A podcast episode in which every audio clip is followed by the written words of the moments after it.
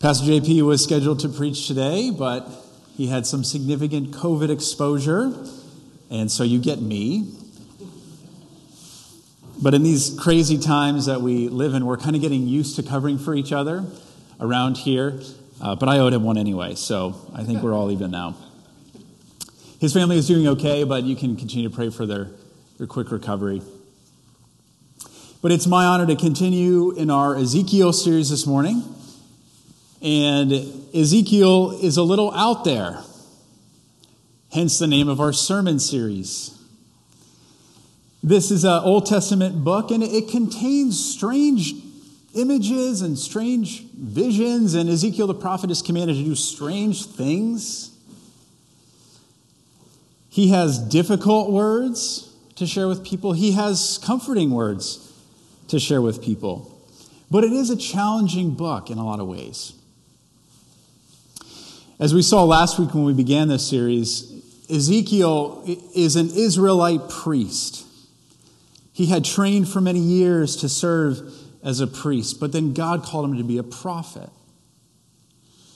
Ezekiel was also one among the thousands of, of Hebrew exiles that were carried off into Babylon after the city of Jerusalem was sieged in 597 BC. And as strange and as difficult as this book is, which we'll continue to see through this series, it still has much to say to us today. This prophet Ezekiel and many of the other Old Testament prophets that we encounter in, in the Bible, they're remarkable figures.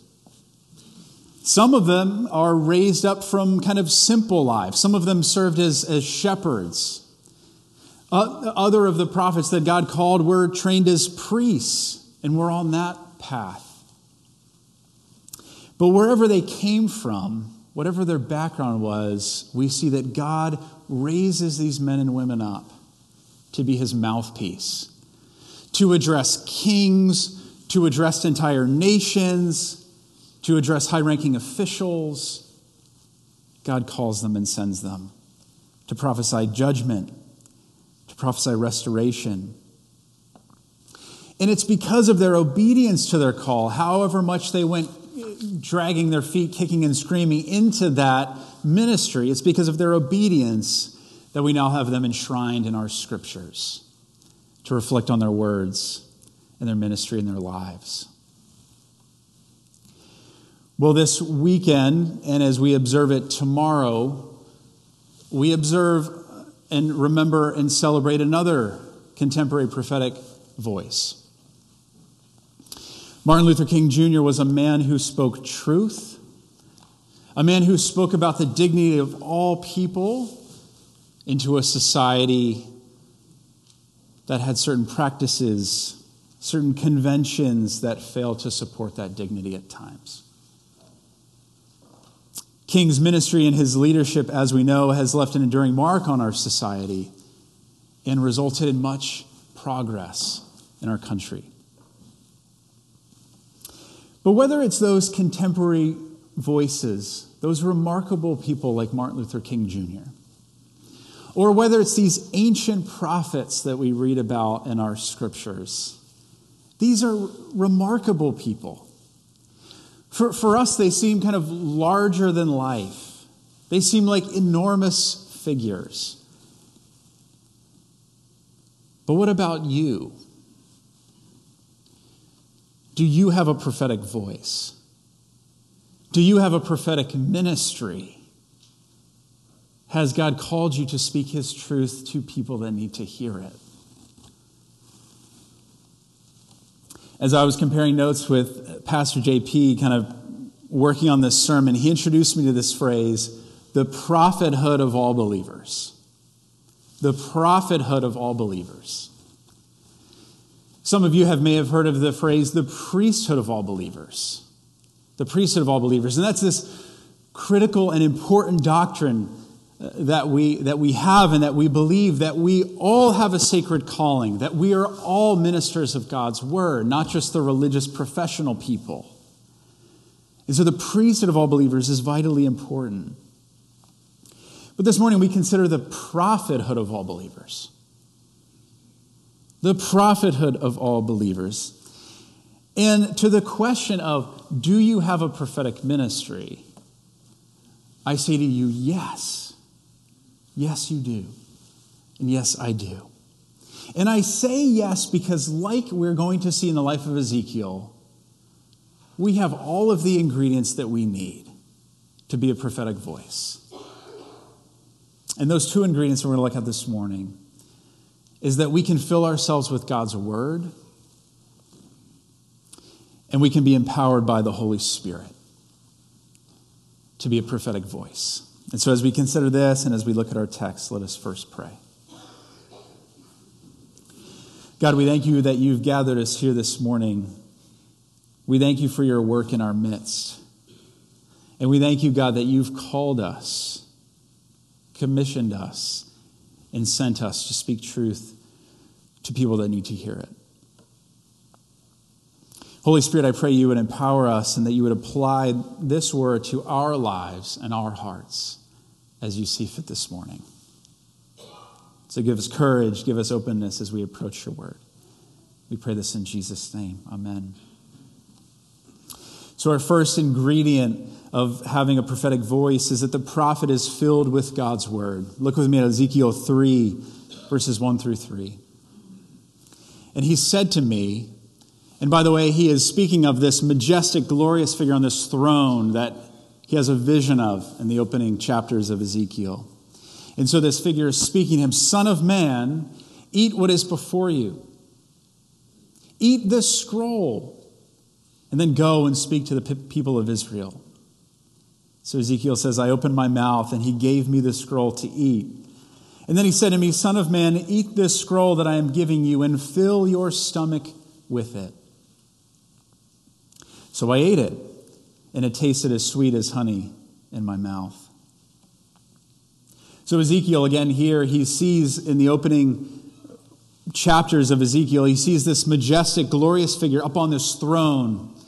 And this, this throne is like crystal, and there's the radiance of rainbows, and then there's these strange wheels underneath the throne with faces of creatures and eyes, and it's, it's a bizarre image, but it's a picture of glory. And as Ezekiel says, it's a picture of the appearance of the likeness of the glory of the Lord. Chapter 1, verse 28. But then in chapter 2, verse 9, this glorious figure hands him this scroll. And this scroll had some bad news.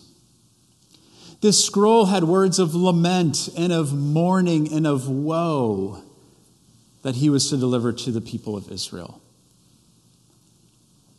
And as we see, Ezekiel is commanded to eat it, to consume it, to ingest it.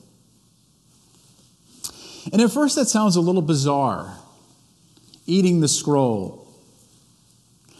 But this metaphor of, of eating it, of ingesting the Word of God, the revealed truth of God, appears several times in Scripture.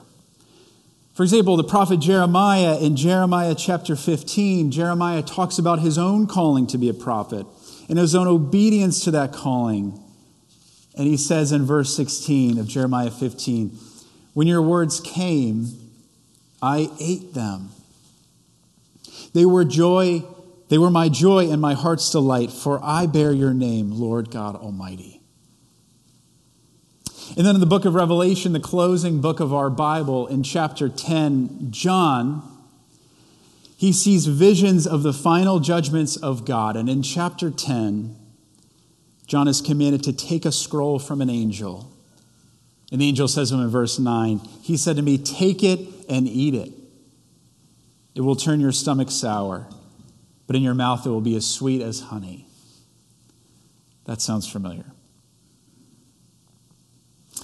Well, there's something about the ministry of the prophets and there's something about our ministry that requires this consuming of the word, this taking it in so that it becomes part of who we are, this filling ourselves with it so that it informs all that we say and do and think. We notice that Ezekiel, he's not just commanded to take the scroll, and God doesn't say just take it and deliver it to the exiles and just read it. No, God says, eat it. Take it in, feel it, consume it, fill yourself with it. And as we see for Ezekiel, it's both sweet and bitter. At this point, let's pause to consider uh, an important point about the ministry of prophets and our role as prophets. Well, what is a prophet? Is a prophet simply somebody who predicts future events? Is a prophet simply somebody who predicts dates and times and outcomes in the future? Now, I believe there's actually a place for that in the life of the church. And certainly there's prophets in the Bible who predict all kinds of future events with accuracy. And it's the accuracy of their prophecy and it's the fulfillment of those things that validates their ministry as prophets. But we can go on YouTube and see all sorts of prophets that just seem to be getting themselves in trouble with futuristic predictions. And all that's out there. But fundamentally, prophecy is sharing the revealed truth of God with people that need to hear it. Prophecy is sharing the revealed truth of God with people that need to hear it. And there's two kinds of prophecy in the Bible there's forthtelling and there's foretelling. So, what is forthtelling? Foretelling is speaking forth the truth of God, revealed truth of God to people that need to hear it. His word to those that need to hear it. Foretelling is prophesying things to come based on what God reveals to the prophet by his Spirit. And the fact that as we, as we look at this book, as we look at these scriptures, there is just as much forthtelling as there is foretelling. It's also worth noting here that there are some people who do seem to have a special gift for prophecy. The New Testament, as it explains spiritual gifts, seems to describe that and acknowledge that, that there is a gift of prophecy. Some people are gifted to receive words of knowledge for other people based on revelation that the Holy Spirit gives them.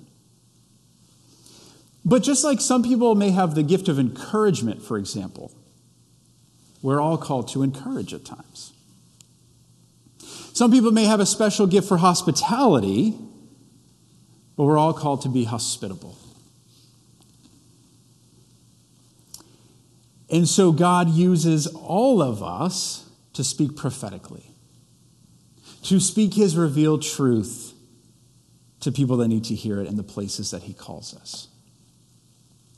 So, this could look like a lot of things. This could look like you sharing an insight or an idea at your workplace or at your organization based on the wisdom that you have seen in Scripture, based on the ethics of God's kingdom that serve for the good of that place.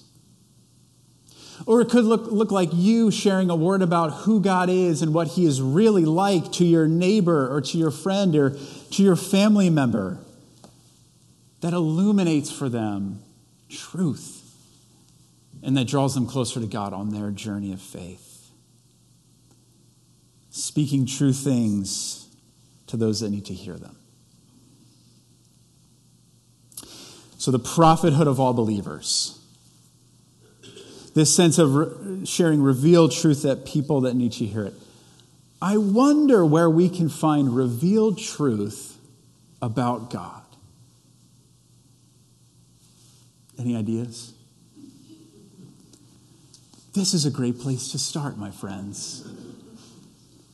God has shown us his heart, his ways, his work in the world and his purposes. And so this is our starting place that we might know his truth. But as we see with Ezekiel, this is not just like a reference book.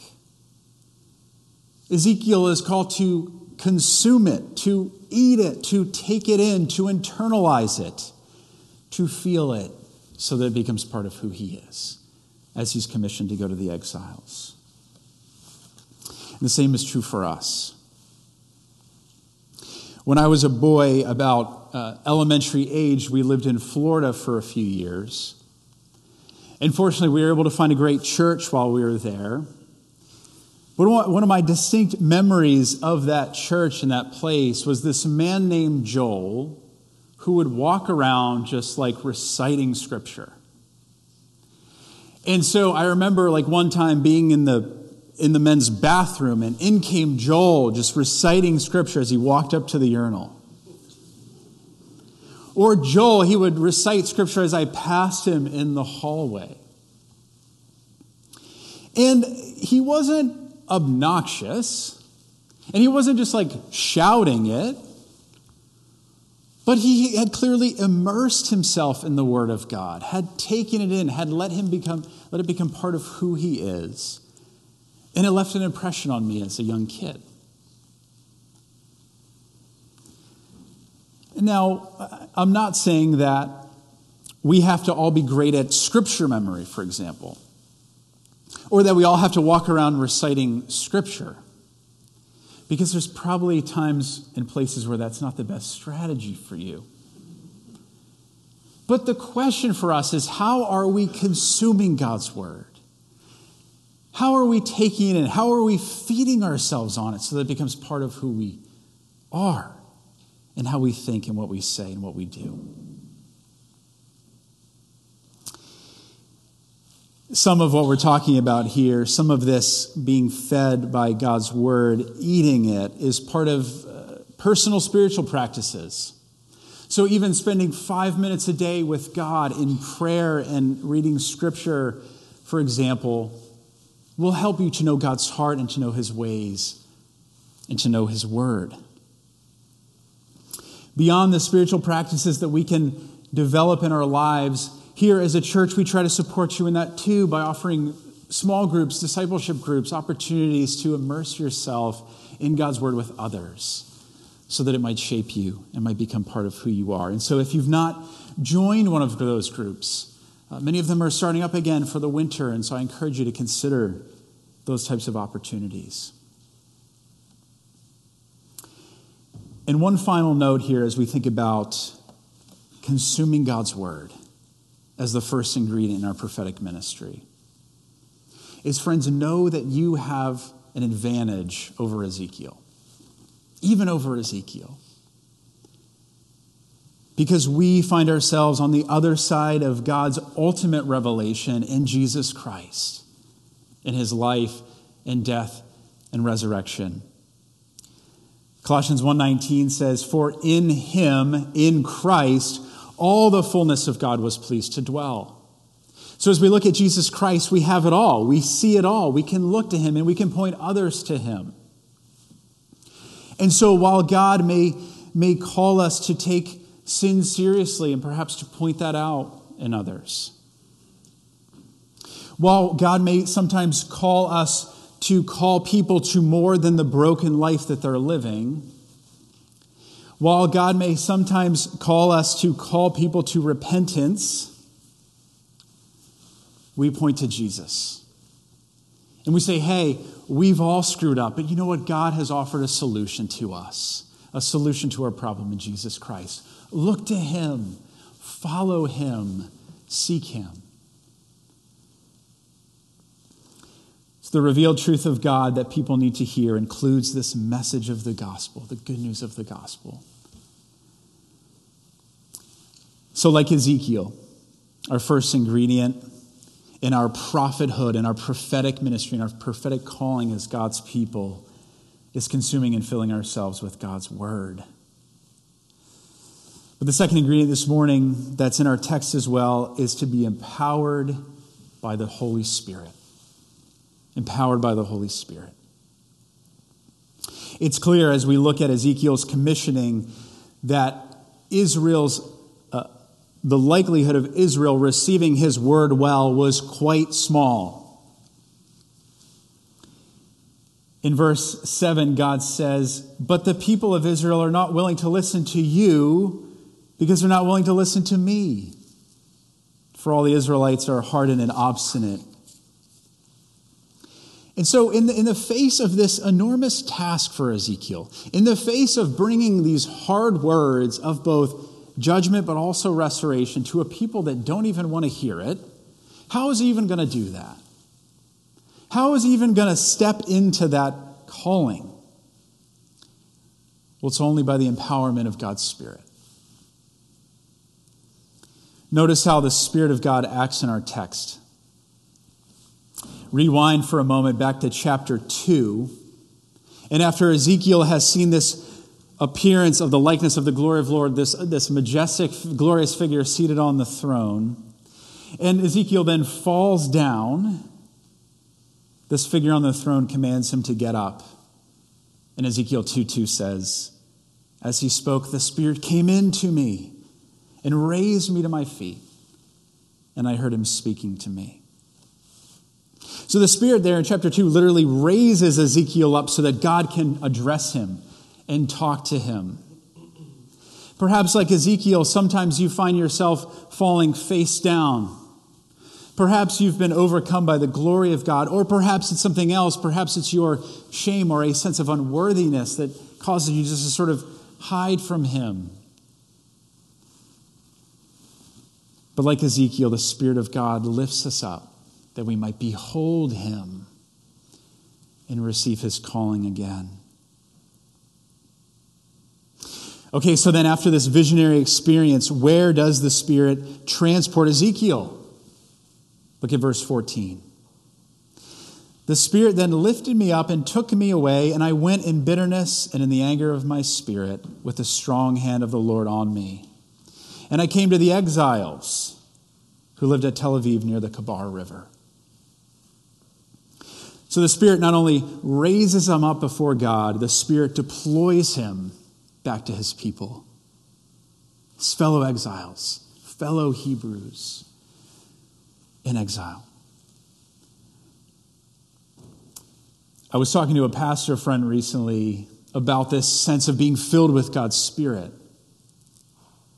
And we talked about how we, we ask for God to fill us with His Spirit all the time as we, say, counsel other people, or as we lead, or as we prepare and preach sermons like this. We need Him there. My friend said to me, But I don't pray very often to be filled with the Spirit of God when I go into my house at the end of the day and return to my family. And that was so striking to me in that moment, so wise.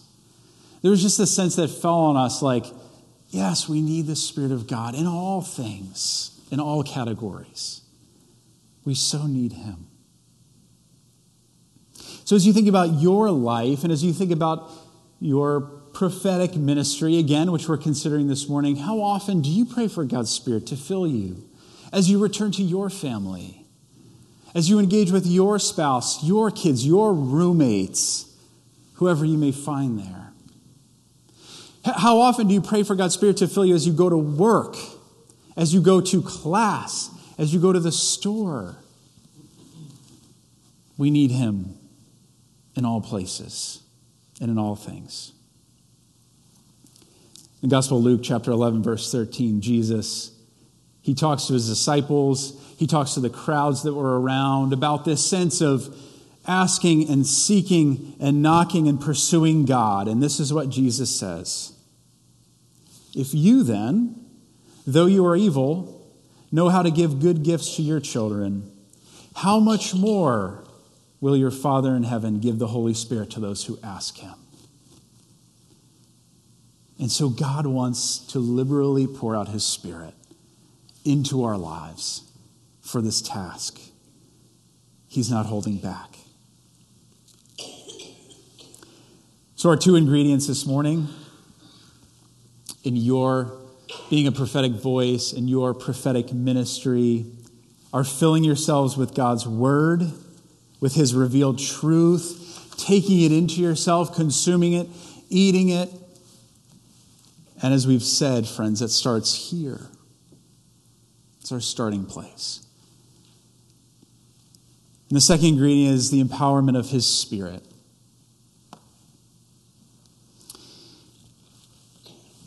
As Pastor JP was thinking about this text and about this holiday weekend that we're celebrating, MLK weekend, he decided to Google sermons by Martin Luther King Jr., just, just out of curiosity on this text, on Ezekiel 3. Hey, did, did Martin Luther King Jr. ever preach on Ezekiel 3?